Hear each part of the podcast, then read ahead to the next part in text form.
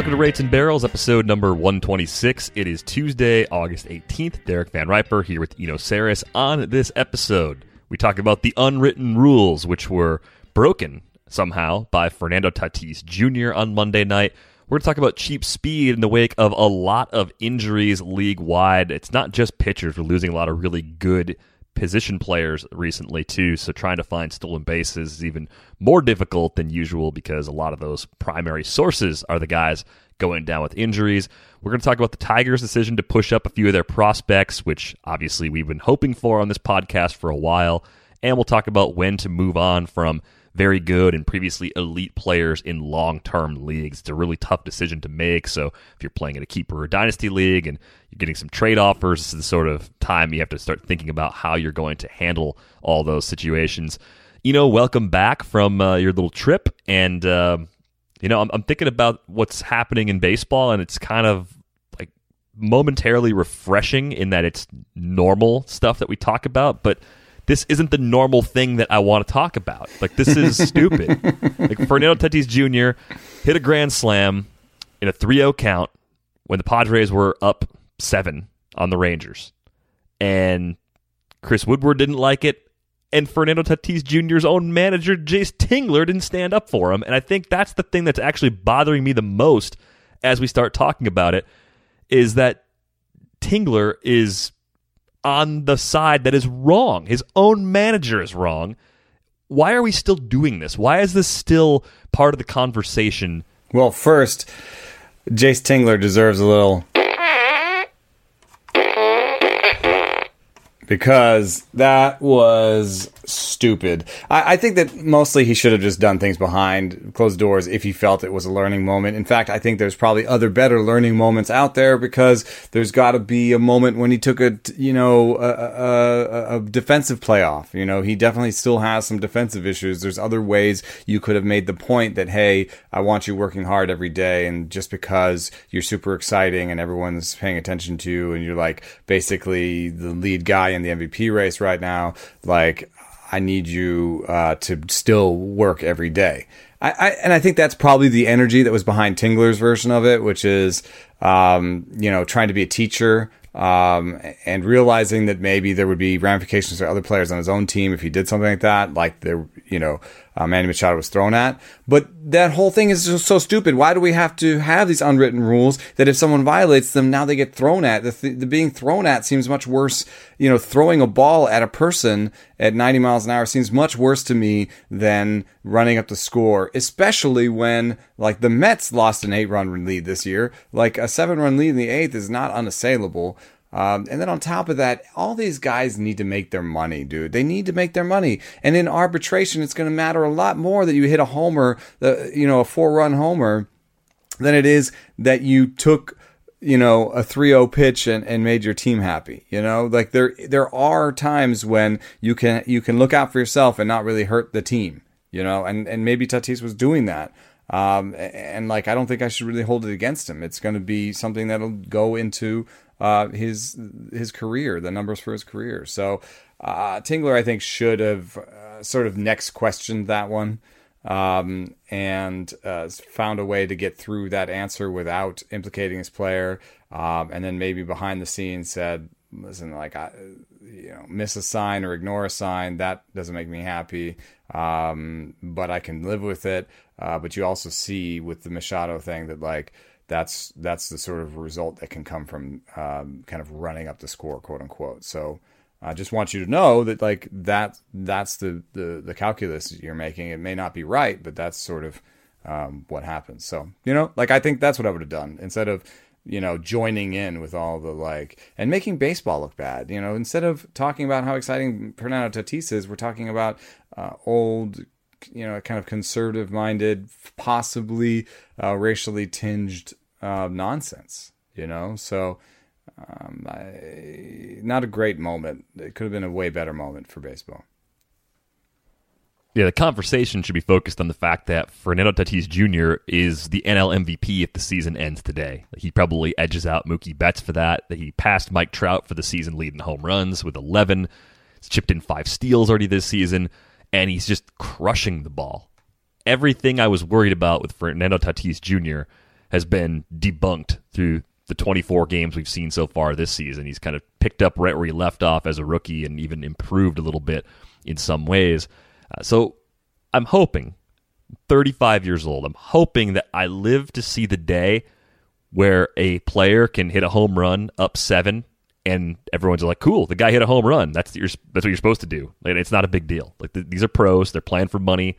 As you said, arbitration uh, taking 3-0 up seven doesn't get you paid in arbitration either, from the the most basic economic angle. But aside from any of that, like this is just a completely dumb situation, and we're talking about one of the best players in the game in literally the worst possible way. The collective we, not you and I. I think we appreciate Fernando Tatis Jr. for the player that he is. But uh, as I hinted at the top, we are losing a lot of exciting young players. I mean, Ronald Acuna is down right now with a wrist injury. Bo Bichette suffered a knee injury over the weekend. You know, to begin the season, it was mostly pitchers that we were seeing piling up the injuries, but it's been a rough year on the injury front all around at this point. Bichette's injury sounds like it might keep him out a lot longer than Acuna's. Acuna is more of the 10 day minimum variety, at least at this point. Um, his teammate Ozzie Albies went on the IL uh, about a week ago now, so the Braves are playing really shorthanded. As you start scrambling to the waiver wire to find steals, are you finding anyone or anything that looks like a useful pickup who's been ignored to this point or is just now starting to get an opportunity to play? One guy that I think is bubbling to the top and uh, doing a good job of kind of aggressively uh, making sure that his playing time that he'll continue to play uh, is Tim Lopes. He's a 26 year old outfielder. He's short, um, you know, has a spotty track record for power, and may not um, have I- increased it much this year. He's still throwing, hitting 52 percent of the balls on the ground, but he's got speed. And the other thing that he's got that's kind of cool is versatility. Um, you know, so far this year and last year, he's played second base, left field, and right field. Um, and in the minors, he played some third base. So uh, a good uh, sort of plug and play guy um, that, uh, you know, he has also more power than uh, someone say like Tony Kemp, uh, who may hit the ball weaker than anybody in baseball. Um, and so, uh, you know, he'll run into a couple homers and the playing time is there. Speed is so tough right now that there really isn't um, a great option if you want the robust playing time. I mean, I guess Raimel Tapia otherwise seems to be taking some of Sam Hilliard's um, with you know Raimel Tapia and Matt Kemp somehow in a weird Voltron situation. Um, are are taking Sam Hilliard's job uh, right now, and so that could be a, a different way you could go. But uh, sort the leader, sort the the waiver wire for stolen bases, and it's a pretty dire situation. Yeah, one guy who's actually available and, and playing a little bit more because of the Acuna absence directly is Ender Inciarte, and I think if it weren't mm. for that injury, Inciarte might be losing his roster spot. I mean, this is bad. Like he is struggling in a big way to begin this season. Even defensively too, he's made some gaffes. So yeah, and that's usually where he adds a lot of his value. So it's like you look at this guy; he's got a 36 WRC plus through 21 games. It's just been empty at the plate, and you look at the way they could bring up prospects there too. Cristian Pache is there, Drew Waters is there. I mean, you could easily call up one of those guys and just say, you know what, we're going to play one of the kids because we're going to get plus defense from Pache. We might get a lot more from the bat than what we've been getting from Inciarte, who, you know, in his defense is often a slightly below average hitter. And maybe this is just a really long slump to begin the season, but I, am worried about him. I've got him a lot of places because I thought he was a good source of, of 20 plus steals when we were looking at a full season. I thought he was going to be a nice bounce back candidate this year in this Braves outfield. And instead, I think he's really trying to keep his hold on that opportunity at this point. Yeah, and he already represents a type of player that does not get a lot of money, does not have a lot of trade value, uh, which is a defensive first uh, player. If you are in deep leagues, I just would like to uh, send you a box of beer and say I'm sorry. uh, because um, you're looking at, um, you know, my my sort of rubric for deep leagues is like being owned in zero or one percent of Yahoo leagues, and uh, Andres Gimenez um, is already in eight percent, and with he's the, on the Mets, and with Robinson Cano coming back, yes, Cano is going to DH sometimes, but I think Pete Alonso is fine and will be fine, and is on is going to go on a tear soon, and Dominic Smith has proven himself. Uh, maybe with the Jeff McNeil injury, uh, you have uh, some time with um, uh, with uh, Smith in the in left field, but it looks like Nemo uh, McNeil's already back in the lineup. Uh, so I think that Andres Gimenez's time uh, is going to be relatively back up and may even be, be sent down because uh, Luis Guillorme is like their kind of jack of all trades defensive guy. Um, so that leaves uh, injury replacements in other places, like Andrew Velazquez is the injury replacement in Baltimore, has some speed. Um, and then Santiago Espinal is the injury replacement in Toronto, has a little bit of speed. Um, they are, and then Magnus uh, Sierra was an injury replacement in Florida. Uh, and has a ton of speed. He would actually be the fastest player in baseball, depending on how you cut it up. I mean, all those guys have speed. The problem is for Velazquez is Iglesias is going to be back soon. He's in and out of the lineup, and Velazquez himself is not that uh, young and also does not have that much upside. Espinal is just totally a replacement. Uh, he may hit 230 for you. I think Magnus, Magneuris Sierra could hit for the best batting average, but now uh, with most people back, I think he's a fourth outfielder uh, and not in the mix for any time at DH.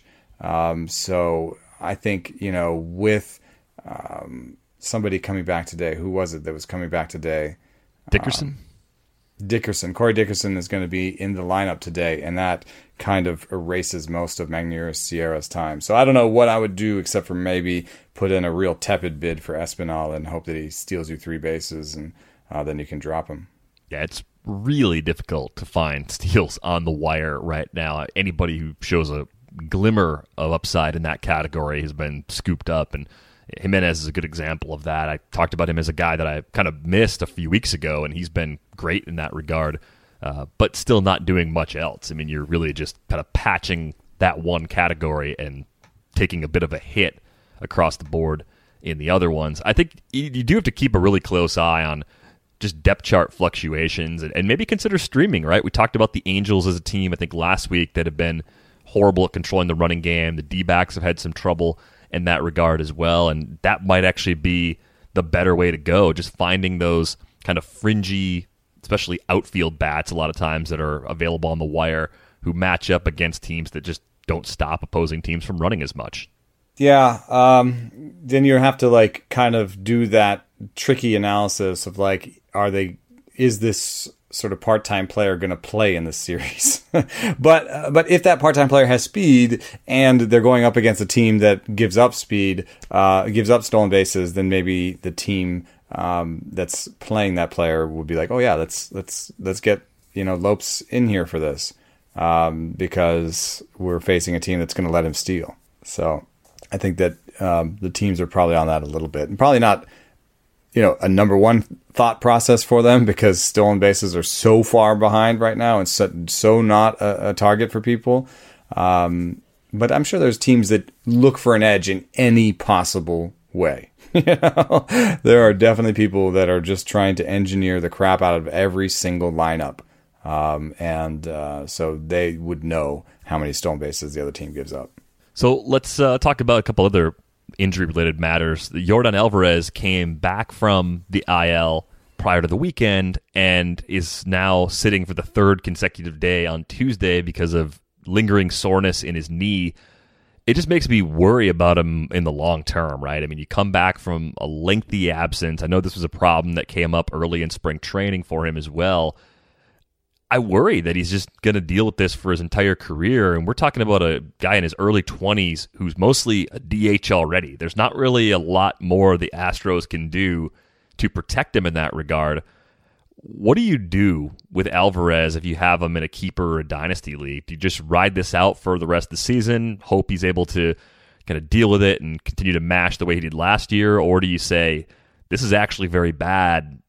He's got a great track record so far. I'm going to sort of cash him in and make a big deal now. I think with his age, you stick with it. We we put the injury prone tag on players too early. Injury projections are terrible, noisy, not very effective. Um, and even with a player that now we can say is injury prone, like Giancarlo Stanton, there were a lot of really great years in his peak. Um, and so I think jumping off board would be premature here. It does make me think, you know, they the Astros got Alvarez for a reliever rental um, to uh, the Dodgers. I, I, don't even remember exactly who it was, but oh, Josh um, Fields, was, yeah. That's it, Josh Fields, and it wasn't even a long-term asset for the Dodgers. And you make you wonder if the pairing of the defensive value, maybe there was. Uh, we all thought, oh, well, they gave him up because he didn't think he could play a position for them. Uh, and they're an NL team. Maybe that's part of it, uh, but maybe also part of it was the medical. So that that part is a little bit worrisome. Uh, but in a year uh, where every little injury is going to take you away from the game for an outsized portion, so like, you know, a three week or four week injury is a half season injury, I think that we're going to maybe overrate um, how bad an injury was and how injury prone a player is based on um, how short the season is this year when we th- talk about next year. Um, let's say he only ends up with 100 a, uh, PA this year because of uh, injury and the COVID. Um, you know, I don't think that um, that should have an outsized effect on our projections going forward. Is basically what I'm saying. So I think he'd still be a top asset uh, in keeper leagues next year. Frustrating, but something to uh, to deal with and to hold on to for now. I mean, I just got him back in the RotoWire Online Championship in the week before the weekend. He homered his first game back. I thought, all right, you're like, yeah, it was worth it. I got this right. This was injury optimism that was handled correctly. Got a nice discount. He's going to come up and he's going to mash for the rest of the season. I basically got a second rounder five or six rounds later than I should have. All is well, and three days in a row not in the lineup. And, and in a weekly league like that, you're really hoping it's not one of those things that's just up and you know like he's healthy, he's in the lineup this week. Oh, we had to rest him for two games. You're like ah. I gambled on him for the start of the week, even though he was out on Monday because they've got two in Colorado on Wednesday and Thursday. Ooh. I just couldn't pass up on that. Even if he sat yeah. Monday, I thought he might come back Tuesday. He might get me three out of four to begin the week, and two are at Coors. How could I possibly pass on that? And uh, now, at least the newest note from Alyson Footer is that the results were negative on an MRI. So I don't know what that means. it's like they can't find an actual problem. There's no knee. There's no knee. it's just, just missing parts. Yeah. Who was it? R.A. Dickey didn't even have a UCL. they were like looking in there. Wait, where's the UCL? We are kind of like, is that good? Like, is that is that preferred? Like, should we not be? You can't tear it if you don't have it. yeah, should we just take this thing out? Would that would that make things easier? Uh, on a on a brighter note, we kind of wondered for a few weeks if the Tigers would be aggressive with their pitching prospects, especially, and they're going to bring up two. Uh, Tarik Skubal is going to make his debut on Tuesday, and Casey Mize, I believe, is set to make his debut on Wednesday. Isaac Paredes came up with them as well. He's one of their top position player prospects. And, you know, with this group, I think all along we've said it's important to make sure you get the development right because with pitching, you're fighting against the current of dealing with injuries anyway. You know, they're going to be the foundation of the next great Tigers team. So to have those guys working at the alternate site all season and not really getting a chance to fail at the big league level and not having to work on things against top level competition, that was probably going to be a major downturn in their development, or at least a setback as they tried to get those guys ready. So I think this is the right call, especially because they're pitching prospects. And I know with with Skubal, he's not fully stretched out. He's probably only going to throw like 60 or 65 pitches in his debut on Tuesday night. So he'll go again this weekend, and then he'll hit waivers over the weekend in a lot of leagues where he wasn't held on to. So I think the strikeout potential alone probably makes him the guy that I'm more interested in than Casey Mize. But both of these guys have the talent to be mixed league viable immediately. That's why Skubal was a stash, and that's why Mize was even a late round consideration for a lot of people.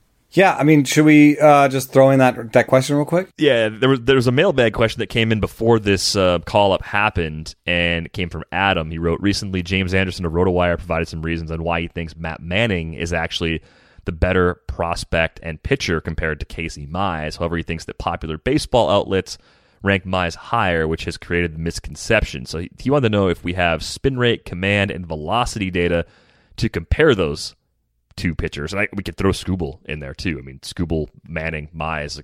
Like, it's worth like, talking about all three, really. Uh, who, who yeah. do you think will have a better real life and fantasy career?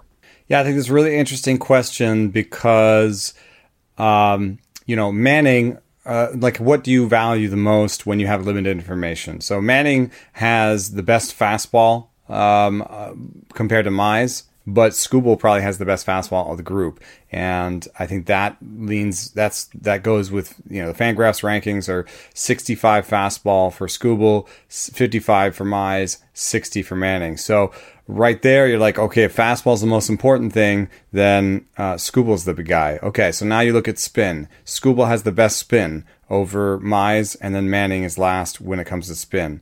Um, so that is important. However, you know, I just wrote a piece today about spin efficiency. There's a possibility that Manning or Mize is more efficient with their spin than Skubal. Uh, but I also have, uh, a, you know, a growing respect for some of the uh, developmental uh, aspects of the pitching program in Detroit. Um, and so, you know, I doubt that uh, they have terrible spin efficiency. Now you look at um, how many pitches do they have. Casey Mize has the fewest pitches. Um, Fangraphs only has a, a, grade on two of his pitches, the fastball and the slider. Matt Manning has a 60 fastball, a 60 curveball, and a 50 55 change. So I would say that he has probably the best uh, depth of arsenal. However, Mize has the best command out of all of them. Skubal has a 65 fastball, uh, 50 55 slider, 40 45 uh, curveball, 45 50 changeup wide arsenal, widest arsenal, but the, the, the grades on each of them are are not as good, and he has the worst command of the group.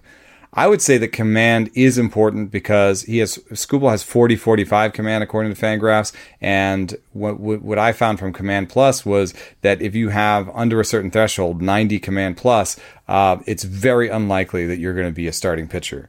So if Skubal comes up and you see a lot of wildness, um, I think I wouldn't put a ton of money on him. Um, but to my, I think to to what what I like is uh, Skubal's upside of the three, um, and Manning's floor of the three, and Mize fits in there somewhere in between. Um, and your time to pick up Skubal is probably over. Uh, I also wanted to throw in one thing I heard from a scout. Uh, he saw uh, Skubal sitting 95 97 which is uh, higher than Fangraphs has. They had him 90 94, uh, and they still gave him a 65 on the fastball. Um, and uh, he says that if Skubal can get a 50 change, Fangraphs has Skubal uh, having a 45 50 change. He says the scout said if he can get a 50 change, he's a top 10 pitcher in the game. And he's head and shoulders ahead of uh, Casey Mize. Uh, that's one eye, one eye, that's two eyes, but it's one one person's eyes on the uh, on the situation. Uh, but I think it, it kind of uh, jives with what I'm saying, uh, and I think that you have a similar sort of thing going on in San Diego, where I think that Luis Patino's um, uh, ceiling is higher than Mackenzie Gore's, but Mackenzie Gore's um, floor is higher because he has that command. So Gore is maybe slightly more likely to be a uh, starting pitcher. But if you say they are all starting pitchers, I want Patino. So if you tell me that Skubal can be a starting pitcher, I may want him over Manning and Mize. So it's pretty crazy to see all of this and, and unpack it all. And I think it kind of comes back to the Zach Gallen conversation we've had a few times too. It's like if you have command and you've got three or four pitches, like that goes a really long way, even if all those pitches are just kind of like average or slightly above average too. Like that can unlock a lot of interesting possibilities. Um, yes. I do think the thing that was mentioned in the email though, like pedigree and, and where a player was drafted, I think has more of an influence on rankings than it should. Right? Like if if you remove where Casey Mize was drafted, where Matt Manning was drafted, and where Tarik Skubal was drafted, and you look at all these guys and say, okay, just watch these guys pitch and write a scouting report, not knowing who they are, I do think you'd get more evaluators who are like the one you spoke to, who look at Skubal and say, "This is the best of the three. This guy has the absolute best stuff of these three guys." Yeah, yeah. I mean, it, it might be worth mentioning that Skubal's had TJ and the other two haven't. Um, but uh, owning pitching is, I think, a short term game. So I, don't, you know, there's a very few pitchers that have the longevity of like a Justin Verlander. So you mostly just want a guy to be good for the next three, four, five years, and so I think it's not super relevant uh, if they have had TJ or not in the short run. Yeah, that's a good point as well. So hopefully that uh, helps as you're trying to hash out your bids for the the Tigers pitching prospects where available. Of course, I know in some deeper mixed leagues they've just been held the entire time. Obviously, those guys are all very much rostered in keeper and dynasty formats. Interest rates have hit record lows, which means it's a great time to refinance your student loans and see if you can lower your monthly payment. If you've been making the same monthly payment on your student loans for the last couple years, odds are you could reduce your payment and save by refinancing with Earnest. Even if you've refinanced before, with today's low rate environment, most people could save by refinancing again. Checking your new rate is fast and easy. To start, complete a few questions online. It only takes about two minutes, and you'll get a personalized rate estimate without affecting your credit score. Want to change your monthly payment, combine many loans into one easy payment, or get a better rate? Earnest makes it easy. Plus, there are no origination fees or any other fees. And the internet loves Earnest customer service. They're rated 9.4 out of 10 on Trustpilot. And now you can get a $100 cash bonus when you refinance a student loan with Earnest at earnest.com slash rates and barrels. Once again, you can get a $100 cash bonus when you refinance your student loan at earnest.com slash rates and barrels. Not available in all states. Visit earnest.com slash rates and barrels for more details, terms, and conditions apply all right, you know, we're at that point in the season where if you're in a keeper league or a dynasty league, even though it's only a few weeks, you're still thinking about whether or not you're going for it this year or possibly building for the future. And we received a question. This is also from Adam. Two great questions from him this week, uh, where he was looking at Alec Bohm and Casey Mize as possible keepers. His scenario is a keep eight in a 12 team 5 by 5 league. And it's basically a question of are those guys already close enough to being top 96 players, if you think of how many players are kept, to actually justify planning on keeping them when you have alternatives. In Adam's case, guys like Jose Abreu and, and George Springer, who are still producing at a very high level, but could be nearing their respective declines. That's at least the the concern that you're, you're thinking about as you have players who are reaching that stage of their career. So let's just focus on Bohm and Mize for a second Like, how good are they right now? How good are they going to be in 2021? And, and maybe you can look at 2022. I think even in a keeper league like that, you're only looking at two, three years max at a time before you're kind of getting too far ahead, unless you're talking about the elite of the elite sort of prospects. Yeah, in my hometown, um, 12 team, it is dynasty, but you know, with you know, sort of the smaller your league is and the smaller your list of keepers, the more their stardom matters. And the more people, you know, players become fungible, and all you need to do is kind of work your way up the wire so that you are keeping eight superstars, basically. You know what I mean? You know, like win every trade, consolidate, and try to get it down to to eight of the best stars in the game. But I do think on the fringes, something like a Jose Abreu versus Alec Bohm decision does make sense because uh, Bohm's ceiling may be better. Uh, Abreu's uh, floor is getting lower with every year, and uh, there's not that much positional value from Abreu. I, I'm going to leave the pitcher out of the discussion because I just it takes a lot for me to keep a pitcher you know? And so demonstrated track record does matter. And sometimes age matters a little bit less if you think you've got a pitcher that has good command um, and a wide arsenal, they can overcome a lot of that that fastball drop off. So I, I, would rather have demonstrated results from a pitcher. Um, I'd rather not keep a pitcher through all the struggle bunny phase, you know? There just seems so many pitchers come up, and even as someone like a Nate Pearson who's blowing the doors off the league you know, we're seeing that the command um, is borderline and that it kind of goes, uh, it waxes and wanes and it, it, causes problems in some of his games. So um, I, I think I would leave the pitcher part out of a keep eight discussion. If you keep your pitcher, pitcher or two in keep eight, it should just be, you know, guys in the prime who have demonstrated that they can do it.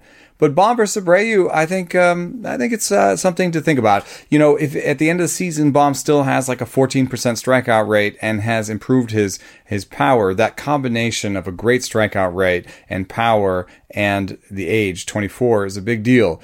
Um, and uh, the number that sticks out for me when it comes to um, there's two numbers that stick out for me uh, 30 and 34 30 is when you start declining but you could be good enough that your decline phase is fine right? So you could still be good for a couple more years like like josh donaldson.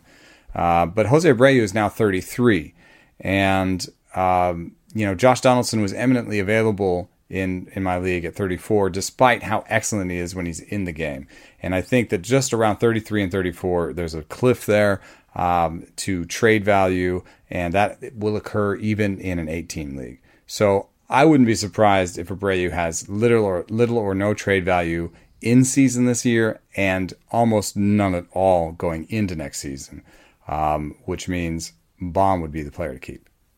Right. You think about the ADP in 2020 for Abreu is right around pick 75. He probably falls a couple of rounds off that. He becomes pretty fringy he becomes the sort of guy you're getting with one of your first picks after you hold your eight players if you want to get him back and you're not that worried about finding an alternative right that skill set that type of aging player is often available in drafts mm-hmm. once you move Especially into those middle rounds leagues. yeah those because people want people don't want to yeah. be a year too late to move away from a player so i think in that case Bohm versus Abreu, I mean, that's a great toss up because we probably are at the point where Abreu is clearly in decline. Bohm might not show us a ton this year. He might show us a little. He might show us a good strikeout rate and some really good hard hit numbers, but it might not come with a great slash line yet. So you're really just kind of betting on the future. But I think he's a future middle third of the order bat, and he's going to be in a hitter friendly park. Would not surprise me at all if we say who's the better player in 2021, Abreu or Bohm, Like they could push, but Bohm could just be better by next year. That's at least a possibility at this point, and that's with a lot of things to like about Abreu having a better lineup around him and uh, having a, a, good floor, as we kind of hinted at before. Yeah, and then by year two, um, you know, in 2022, you're talking about uh, almost it's like 60, 70, 80 percent likely that Bohm is better than Abreu. Yeah, but with Mize, I think you're right. I'm more on the side of a, a keep eight scenario. I want to see a guy actually prove he can be kind of elite to hold a pitcher in a keep eight scenario. I'd rather go year to year there. I think you can find young pitching that can take that step forward in just about every year. I'm going through a similar thing in a deeper league than that. In the RotoWire Dynasty Invitational, actually, I had Jose Abreu traded him away as part of a big deal last year, uh, kind of thinking forward about it. And I've got Kris Bryant, who's a bit younger than Abreu still, and is showing warts in recent years. I mean, I think it, says a lot about a player's floor when you can do what Kris Bryant did last year, and we're still like nitpicking. 31 homers a year ago, hit 282 with a 382 OBP. There's long term concerns about the health of his shoulder. He's probably going to be a good player in the league eight years from now. Like that's actually a reasonably safe bet, about as safe of a bet as, as you can find in terms of like, middle of the order 36? run production. Yeah, 36. Like Kris Bryant's still going to be a good big leaguer. Hmm. Maybe. I mean, we're talking about. I'm, I'm, saying like, think about where we draft Ryan Braun right now, like a fringy oh, yeah, yeah, guy. Like, okay, okay, good team. Okay. Like probably hits fifth or sixth, plays almost every day. Like that that kind of player. Like eight years from now, that, that's what he's going to be. And on the way there, he's going to be a better player at most turns. But I think my question that I'm wrestling with, and I think I even started wrestling with this a bit last year, is what's the sweet spot? Like, if you know you're not going to win a dynasty league in the next year or two, should you be looking to unload your previously elite and still very good players who have a lot to offer? Because two years from now, he might be a Evan Longoria type fantasy player, right? Or he, yes, but you know that's not that's not a very valuable player in a deep dynasty league in, on the trade yeah. market, even though it's a helpful player in a 20 team mixed league. Yeah, and and a year from now, he may not have the same trade value he has now. So there is uh, that sort of you know what am I going to get from him on the market?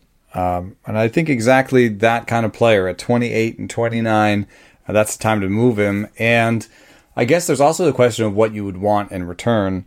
And you know, I think you're getting offered right now a little bit of the poo poo platter um, where it's uh, three or four okay guys, and I don't know. Um, there is a there is a part of Major League Baseball when they make trades where they take the poo poo platter. You know, they want to have more bites at the apple, right? And so they say, I'll take four grade B prospects over a grade A prospect and, you know, a grade D prospect, right? Because mm-hmm. maybe I can player develop these guys into A prospects, or it's just four chances uh, to get an A out of this out of these Bs, right? But I've also seen people in my leagues, uh, Tom Trudeau for one, uh, have a great success targeting like a top five prospect and just blowing the person out of the water with an offer. I think after winning a league one year, Tom Trudeau traded Paul Goldschmidt, Corey Kluber, this before the injuries. Uh, it was like Paul Goldschmidt two years ago, plus Corey Kluber, plus somebody else, just for Ronald Acuna Jr., who was in the minor leagues. Pretty smart trade, though. In retrospect, looks amazing. And I think if you do those enough, maybe getting your next superstar is worth more. Uh, and I think superstars generally do come from top prospects. That's that's one difference that's very interesting. You can you can find a lot of credible major leaguers in the bargain bin, but when it comes to the superstars, just look around at the superstars. Most of those guys were like top five prospects. No, they were, and, and, I think if you if you got ahead of, of anybody on someone, it was because you only had rookie ball performances to look at. I think that's where that's where it gets really tricky, right? One of the players that was thrown in this offer, which has included four players now, Luis Matos, right? Like you, you get guys like that as one of three or four players you're being offered, and you have to really make a, a tough decision based on limited data on a guy who was 17 played a handful of games at rookie ball, looked really good in those handful of games, and yeah, you're, but you're totally glued to the scouting report. You're dependent on everybody else's observations, and players like that, as exciting as they can be, they can fall apart real easily. Yes, those you know one of uh, the things that we'll do, and this is you know I guess if somebody's in the league is listening, they'd probably be like, oh yeah, we knew you'd do that. Um, one of the things that we do uh, with James Anderson and I uh, in this Devil's Rejects leagues is we just pick up those guys. They're on the wire. They're there because everybody knows they're so far away, and we don't know if we can trust their rookie ball stats yet. And they're not listed in anybody's top 100, um, you know, usually. And um, so, you know, I don't know that that has a lot of trade value. This is the type of player like we picked up um, Benyamin Bailey I'll just read some of the guys we've got because this is exactly who you're talking about, Luis Matos. They're interesting prospects to pick up, and that's what you know. You should pick them up in your leagues if you're rebuilding, but you, I don't know. You shouldn't trade for them. So we have Brainer Bonaci, uh, shortstop in Boston, uh, Benyamin Bailey, outfielder in Chicago, Isaiah Green, Hedbert Perez, an outfielder in Milwaukee. Um, these are all guys that uh, you can tell when you're in the CBS system. They have the lowercase letters uh, for their names. The unlisted players, yeah. Yes, yes, they're not in the system yet. Um, so I think Luis Matos is the same way, and awesome pickup. Not so awesome to to really consider the trade value of. I think it's more something that you can find on the wire. That's why, and I don't want to uh, offend anybody who gave you this offer. There are other better play, pieces in the offer, and um, there's potential pieces that would make it better. But a, a piece like that would set off alarms for me as a poo poo platter. Right. Well, the, yeah. So the problem with the offer, and I don't know if Tom listens to the show. I, mean, I rejected the trade already. Oh, um, it's from Tom Trudeau. Oh yeah, yeah, it was from Tom. he's the king of poo poo platters. if you're listening, well, because he's got a ton of prospects. Like the, the, the, the, benefit of being as good at dynasty league as Tom is, is that you have a ton of prospects to trade. So yeah. I'm just looking at it and I'm saying, you know, okay, so Hunter Bishop was in there, Matos was in there, Nate Lowe basically a big league ready guy that should play soon. Ji-Man Choi is not hitting. How much longer are the Rays going to wait there before they yeah, make the move? point like, too. Could be, like Nate Lowe's is a nice player, but I look at all this and then think Luis Campusano is the other player who's added. That's a one catcher dynasty league. Also, I don't want to trade for catchers ever. Yeah, exactly. They just break. and you can get them on the wire in this league. This is a 20 team dynasty league. I mean, I picked up Will Smith off the wire, I think, early last season, maybe late the year before. It it wasn't long before he came up, so it's kind of easy to find catchers in this league. since everybody sort of punts it. And I don't know. I just there was nothing in there that really stood out to me and said, "Yeah, I got to make this deal." And frankly, I think when you're trading away someone who's 27 or 28 years old, who's still an early round guy, basically a top 50 player in redrafts, you need something that puts it over the top. You need a top 10 prospect, or you need a big league ready guy. Like if Gavin Lux was the headliner of this offer, I don't think Tom has Lux in this particular league, right? But but then- if Lux then you plus a couple Yeah, guys, yeah, yeah. then you then you can move on it. But I just I didn't see enough there to, to justify it. But I do think the idea of trading Bryant away, his window is opening up because he played this from the start, looking to 2021. So for him to add Bryant now and to get rid of some prospects, I totally understand why he's doing that. I think he's still looking for some pitching too. I'm probably three years away. So trading Kris Bryant two or three years from now is not going to be a good idea. That's why I'm entertaining the offer right now, and I'm just not convinced that he's going to be playing at such a high level that I'm not better off just getting young talent now while I still can get it. Dugout Mugs is a company that was started in a college baseball dugout, hence the name Dugout Mugs. They take the barrel of a baseball bat and turn it into a 12 ounce mug. Plus, the mugs are licensed by Major League Baseball, so you can have your favorite team logo laser engraved onto a Birchwood baseball bat barrel mug. They're perfect for the big game to put on display or to be the life of the party, and they make a great gift for any baseball fan. Go to dugoutmugs.com slash the athletic and use the promo code MLB30 for 30% off your first purchase. That's dugoutmugs.com slash the athletic and code MLB30. All right, you know, we've got uh, one more great question. This one comes from Derek. Uh, It's not me emailing the mailbag, it came from a different person named Derek. Uh, he wants to know could you possibly discuss what is likely behind Trevor Bauer's increased spin rate? And what are the chances that he's not achieving it with Pine Tar?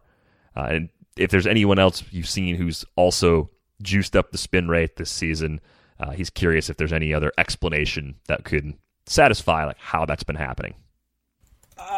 Uh, yeah, I mean, I can tell you what the research was at Driveline, where Bauer, you know, Bauer trains and you know is part of the process there, and that you know Driveline told me they could not find any way um, to increase to reliably increase spin rate uh, in a pitcher, except for grip substances. So we also have uh, exhibit um, exhibit two is the fact that Bauer once did this before and, and um, kind of alerted people that it would happen before you know told people to kind of look at the pitch fx report and then spent an inning with something on his fingers uh, to make a point about the Astros and Gerrit Cole and some of the spin rate increases we've seen on players coming to the Astros. So that's exhibit two. Uh, exhibit three is that he did an entire HBO special that had like a good five minute part of it that was about how everybody is using substances um, to to improve their spin rate and how that improves performance, and that baseball was doing nothing about it. So I think if you connect the dots, it's pretty obvious what's going on. Uh, I think he basically just got to the point where he's fed up with baseball not doing anything about it. And, and it is inherently unfair to have a rule that you don't enforce. It's just, it's unfair because you'll have some people that come up and are very rule based and say, I'm not going to do that. It's against the rules. But then you have this uneven enforcement where it just never comes up unless someone is egregious about it or if people don't like him. Brendan Donnelly got caught once and it was because he was a replacement player. He was a, you know, he came across uh, the picket lines. I, I'm I'm sure of it because uh, he was kind of fingered by a former uh, teammate of his, and then they, they they found out he was doctoring the ball. I think probably seventy five percent of baseball is doctoring the ball, and I've seen play. I've seen pitchers doctor their like put the pin, pine tar in their glove before a start in front of me. I mean, you see you see stains on the hats all the time and stuff too. Like, Everybody. it's very Gerrit obvious. Cole's Like, hand got stuck to his hat. His hat the other day. His, his hand got stuck to his hat. okay, if you're gonna do it, you just got to be more subtle about it. Your fingers can't get stuck to your hat. That's when you're just you're going too far. Yeah, definitely. So you you generally just won't see uh, large increases year to year, uh, like the one that Bauer has undergone. So it's not uh, it's not something that um, you can really watch out for that much. It's much more likely that you'll see a huge increase in spin efficiency. That's one of the ways that a pitcher will get a ride out of their ball uh, their ball they didn't get before. So like Jalen Beeks right now is pretty much dealing. He's going to be part of the solution going forward in the Rays bullpen that they're having some issues. Beeks is going to get more uh, high profile. I don't think necessarily saves, uh, but maybe some holds. And it was part of this piece that I did today about spin efficiency, where you can change um, the way you place your fingers, the way the ball comes off your hand, uh, your cues, your grips. You can change that to get more out of the spin you already have that is the kind of name of the game in Tampa right now is they'll get guys who are not spin efficient, like this recent acquisition that we were just talking about before the show, Edgar Garcia, who had to be released to put Alec Bohm on the 40 man. Uh, he ends up showing up in Tampa. Guess what? He has an 84% spin rate, uh, spin efficiency, and the average in Tampa is around 90. So if they can get the spin efficiency up on Edgar Garcia's uh, fastball, then you'll see more ride and you'll see a pitcher where people are like, why did the Phillies let this guy go? Uh, because the Rays kind of seem the, the king of that. So it is much more normal to see someone improve their spin efficiency because that's what they're trying to do. That's they're trying to get more out of the spin they've got. Uh, in terms of adding spin, uh, there's one reliable way, and that's why most of baseball is doing it. It's just funny too to see Bauer's uh, pitch usage chart where the four seamer goes from 38.5% last year to over 50% this year when most pitchers are going the other way. They're going more to the secondary stuff. Uh, he's done that with less velo, a lot more spin, but less velo. Uh, short answer is this sustainable? Is this who Bauer is now? I mean, not the crazy low ratios, but is he back to being the guy that he was in that one really kind of standout elite season that he had in Cleveland? Yeah, um, I think that uh, uh, I think that uh, there's no way to know because uh, it has to do with uh, enforcement of the issue, right? It has to do with how baseball would enforce it. I think if baseball doesn't do anything to enforce it, and baseball said before this year, we're going to try and enforce it. Well, what have they done? Nothing. Has there been a single person? Even the egregious ones, we've seen catchers with pine tar so bad that there's just like like a just like this brown. St- We've seen Yadier Molina had a ball stuck to his chest because of this pine tar on his chest. You know, I've seen I've seen I've seen infielders uh, put pine tar in their glove, and I was and I asked around. I was like, why did I just see an infielder put pine tar in his glove? And they said they'll put it on the ball before they throw it around, which is not so much a thing you can do right now, but um, you know, everybody's in on the game is my point. you know, like the infielders are putting on their gloves, the catchers are putting it on their on their catching gear, and everybody that throws the ball to the pitcher at some point is putting some pine tar on it for the pitcher. So um, if baseball doesn't do anything about it, yes, I think Bauer will continue to do this. I want to make sure. I, I, want to make sure that I don't know this. I, you know, I obviously talk to Bauer sometimes. I have not asked him about this. I do not want to ask him about this. Uh, I don't think it's that important for him to admit it publicly because of the ubiquity of the of this in across baseball. Yeah, this is this is MLB's problem. Right, this is MLB's problem. He's tried to tell us about it. He tried to tell MLB about it. He tried to tell the media about it. He he you know he told uh, the media and then he went out and did it and we all wrote about it. Like he's trying to like put it out there, and then he was just like, fine, you know, fine, fine. If you're not gonna do anything about it, fine. it's like watch so, this, I, watch what I can do with this. These are these are all guesses on my part, and I don't know these things. Uh, they've never come out of Bauer's mouth in that way, but I'm just I'm connecting a lot of the dots that are that are there to be connected. Yeah, and I think that holds up for pretty much any pitcher who's showing that much increase in spin what you'll usually find, I think, is that they've joined a new staff, right? And they come they come to a new pitching staff, and it's not the pitching coach. I don't want to put on the pitching coach, but what you do is you go and you talk to a guy, and you talk to a guy that you're like, oh man, you get so much ride on your fastball, you know, veteran starting pitcher who's been in the league for 20 years, you know, how do you do it? And then they're like, well, I take the Coca, the, the, the Coca-Cola and I boil it down and I, and I, like one team out there is using CBD oil cause it's, it's, it's clear. Oh yeah, I saw one of the Rockies relievers last night pitching, and his forearms they're gray. Like, and I was like, like, what did he slather on his forearms? Like, I, I could, it's some mix of who knows what, sunscreen and pine tar and Some God CBD, knows what else. Chili powder. I don't. I don't know. It's like I'm not a dermatologist. I don't have a medical degree like you do, but I'm looking at it and I'm like, I don't think that's a skin problem. I think that's a foreign substance from wrist to elbow on both arms because it looks like he's got gray sleeves on. What, what's going on with this?